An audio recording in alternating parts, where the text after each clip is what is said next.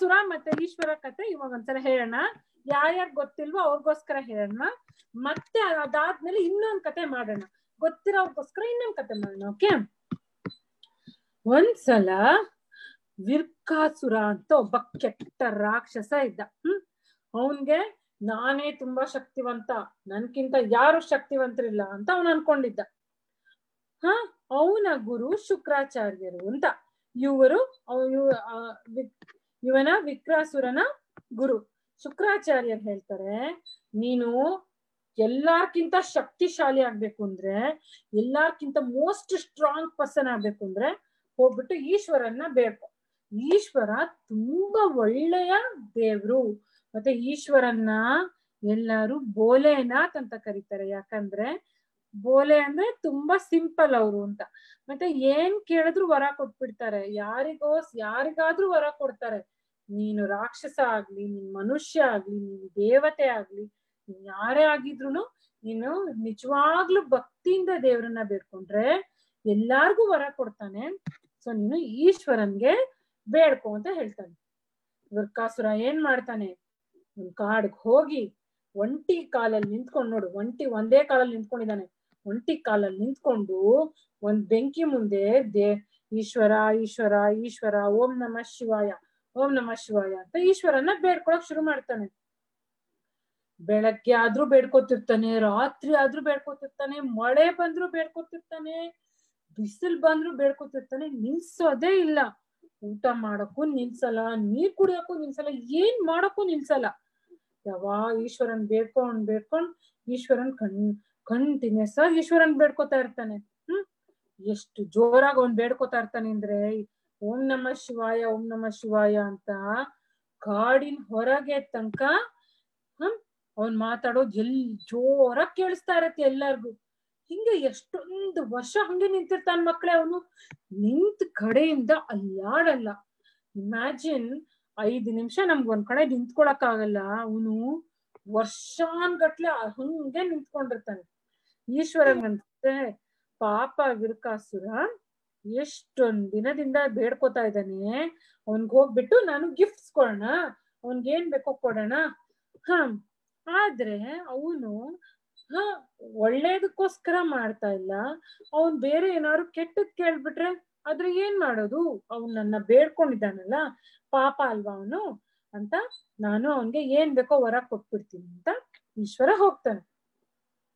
ಈಶ್ವರ ವಿರ್ಕಾಸುರನ್ ಮುಂದೆ ಪ್ರತ್ಯಕ್ಷ ಆಗ್ಬಿಟ್ಟು, ಪ್ರತ್ಯಕ್ಷ ಆಗೋದು ಅಂದ್ರೆ ಸಣ್ಣ ಅಂತ ಈಶ್ವರ ಸಡನ್ ಆಗಿ ವಿರ್ಕಾಸುರನ್ ಮುಂದೆ ಬಂದು, ವಿರ್ಕಾಸುರ ನನಗೆ ನೀನ್ ಮಾಡಿದ ತಪಸ್ಸು ತುಂಬಾ ಇಷ್ಟ ಆಯ್ತು, ನನ್ಗೆ ನೀನ್ ಮಾಡಿದ್ದು ತುಂಬಾ ಖುಷಿ ಆಯ್ತು, ನಿನ್ಗೆ ಏನ್ ಬೇಕು ಕೇಳು, ನಾನ್ ನಿನ್ಗೆ ಏನ್ ಬೇಕೋ ಕೊಡ್ತೀನಿ ಅಂತ ಹೇಳ್ತಾನೆ.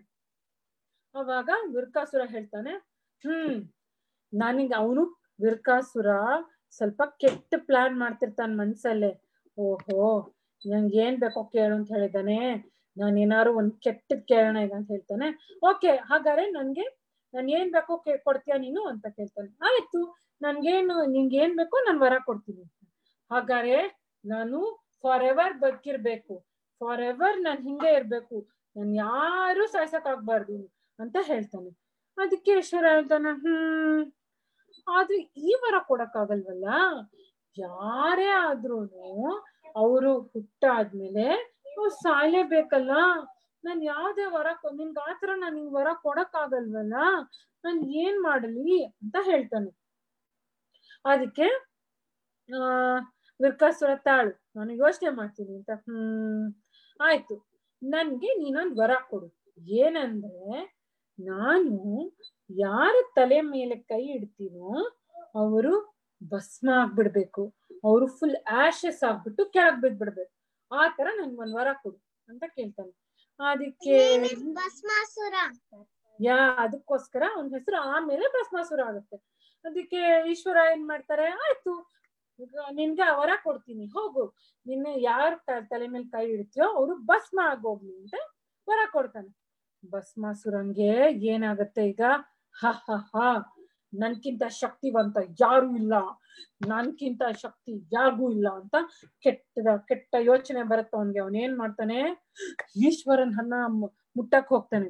ಈಶ್ವರ, ನೀನ್ ಕೊಟ್ಟಿದ್ ವರ ನಿಜಾನೋ ಸುಳ್ಳು ಅಂತ ನನ್ಗೆ ಗೊತ್ತಾಗ್ಬೇಕಲ್ಲ, ನಿನ್ ತಲೆ ಮೇಲೆ ನಾನ್ ಕೈ ಇಡ್ತೀನಿ ಅಂತ ಈಶ್ವರನ್ ಹಿಂದೆ ಓಡೋಗಕ್ ಶುರು ಮಾಡ್ತಾನೆ. ಈಶ್ವರ ಅಯ್ಯೋ ಅಯ್ಯೋ ಕಾಪಾಡಿ ಕಾಪಾಡಿ, ಏನು ನಾನ್ ನಿನ್ಗೆ ವರ ಕೊಟ್ರೆ ನೀನ್ ಹಿಂಗೆಲ್ಲ ಮಾಡೋದ, ಇದು ತಪ್ಪು ಹೀಗೆ ಮಾಡ್ಬಾರ್ದು ಅಂತ ಹೇಳ್ತಾನೆ. ಅದಕ್ಕೆ ನಾನು ಪರೀಕ್ಷೆ ಮಾಡ್ತೀನಿ ನಿನ್ನ ಅಂತ ಈಶ್ವರ ಮಾಮಿನ, ಗಾಡ್ ಈಶ್ವರನ್ನ ಅಟ್ಟಿಸ್ಕೊಂಡ್ ಹೋಗ್ತಾನೆ ವಿರ್ಕಾಸುರ. ಇವಾಗ ಅವನ ಹೆಸರು ಭಸ್ಮಾಸುರ ಆಗಿರುತ್ತೆ, ಯಾಕಂದ್ರೆ ಭಸ್ಮ ಅಂದ್ರೆ ಆಶಸ್ ಆಗೋದು. He will burn into ashes. ಯಾರನ್ನ ಮುಟ್ತಾನೋ ಭಸ್ಮಾಸುರ ಅವರು ಆಶಸ್ ಆಗ್ಬಿಡ್ತಾರೆ. ಅಯ್ಯೋ ನಾನು ಎಂತ ಕೆಲ್ಸ ಮಾಡ್ದೆಪ್ಪ, ಎಂತ ಕೆಟ್ಟ ಮನುಷ್ಯನ್ಗೆ ನಾನು, ಅವನ್ಗೆ ಹೆಂಗ್ ಉಪಯೋಗಿಸ್ಕೊಳೋದು ಅಂತಾನೆ ಗೊತ್ತಿಲ್ಲ ಈ ವರನ, ಇವನ್ಗೆ ನಾನ್ ವರ ಕೊಟ್ಬಿಟ್ನಲ್ಲ ಅಪ್ಪ ಅಂತ ಈಶ್ವರನ್ ಬೇಜಾರಾಗುತ್ತೆ.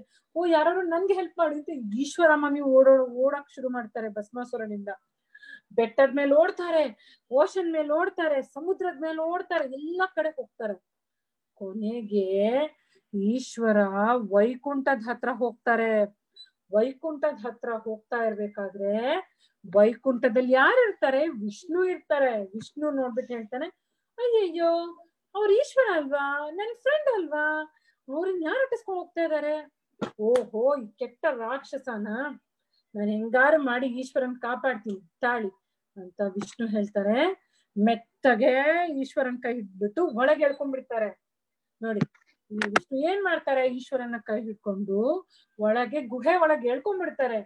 ಗುಹೆ ಒಳಗೆ ಎಳ್ಕೊಂಡು ಈಶ್ವರನ್ ಹೇಳ್ತಾರೆ, ನೀ ಏನು ಹೆದರ್ಕೋಬೇಡಿ ಈಶ್ವರ, ಆ ರಾಕ್ಷಸನಿಗೆ ನಾನ್ ಬುದ್ಧಿ ಕಲಿಸ್ತೀನಿ ಅಂತ. ವಿಷ್ಣು ಏನ್ ಮಾಡ್ತಾರೆ, ವಿಷ್ಣು ಮ್ಯಾಜಿಕ್ ಆಗ್ಬಿಟ್ಟು ಗರ್ಲಾಗ್ಬಿಡ್ತಾರೆ. ವಿಷ್ಣು ಬಾಯ್ ಅಲ್ವಾ, ಆದ್ರೆ ಹೆಂಗೆ ಗರ್ಲಾದ್ರು? ವಿಷ್ಣು ಮ್ಯಾಜಿಕ್ ಕರೆಕ್ಟ್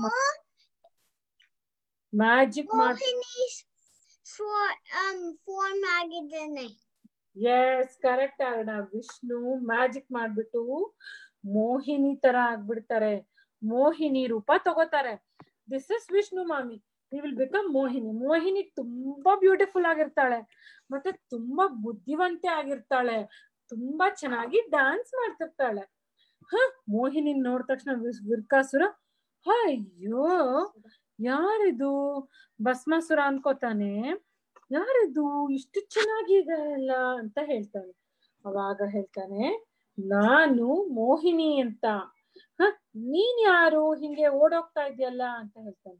ಅದಕ್ಕೆ ಅವ್ನು ಹೇಳ್ತಾನೆ, ನಾನು ಭಸ್ಮಾಸುರ, ನಾನು ತುಂಬಾ ಶಕ್ತಿವಂತ, ನಾನು ಈ ಪ್ರಪಂಚದಲ್ಲೇ ಅತ್ಯಂತ ಶಕ್ತಿವಂತ ಗೊತ್ತಾ, ನಾನು ಈಶ್ವರನ್ನ ಮುಗಿಸ್ಬಿಡ್ಬೇಕು ಅಂತ ಅವನ್ನ ಅಟ್ಟಿಸ್ಕೊಂಡು ಹೋಗ್ತಾ ಇದ್ದೆ.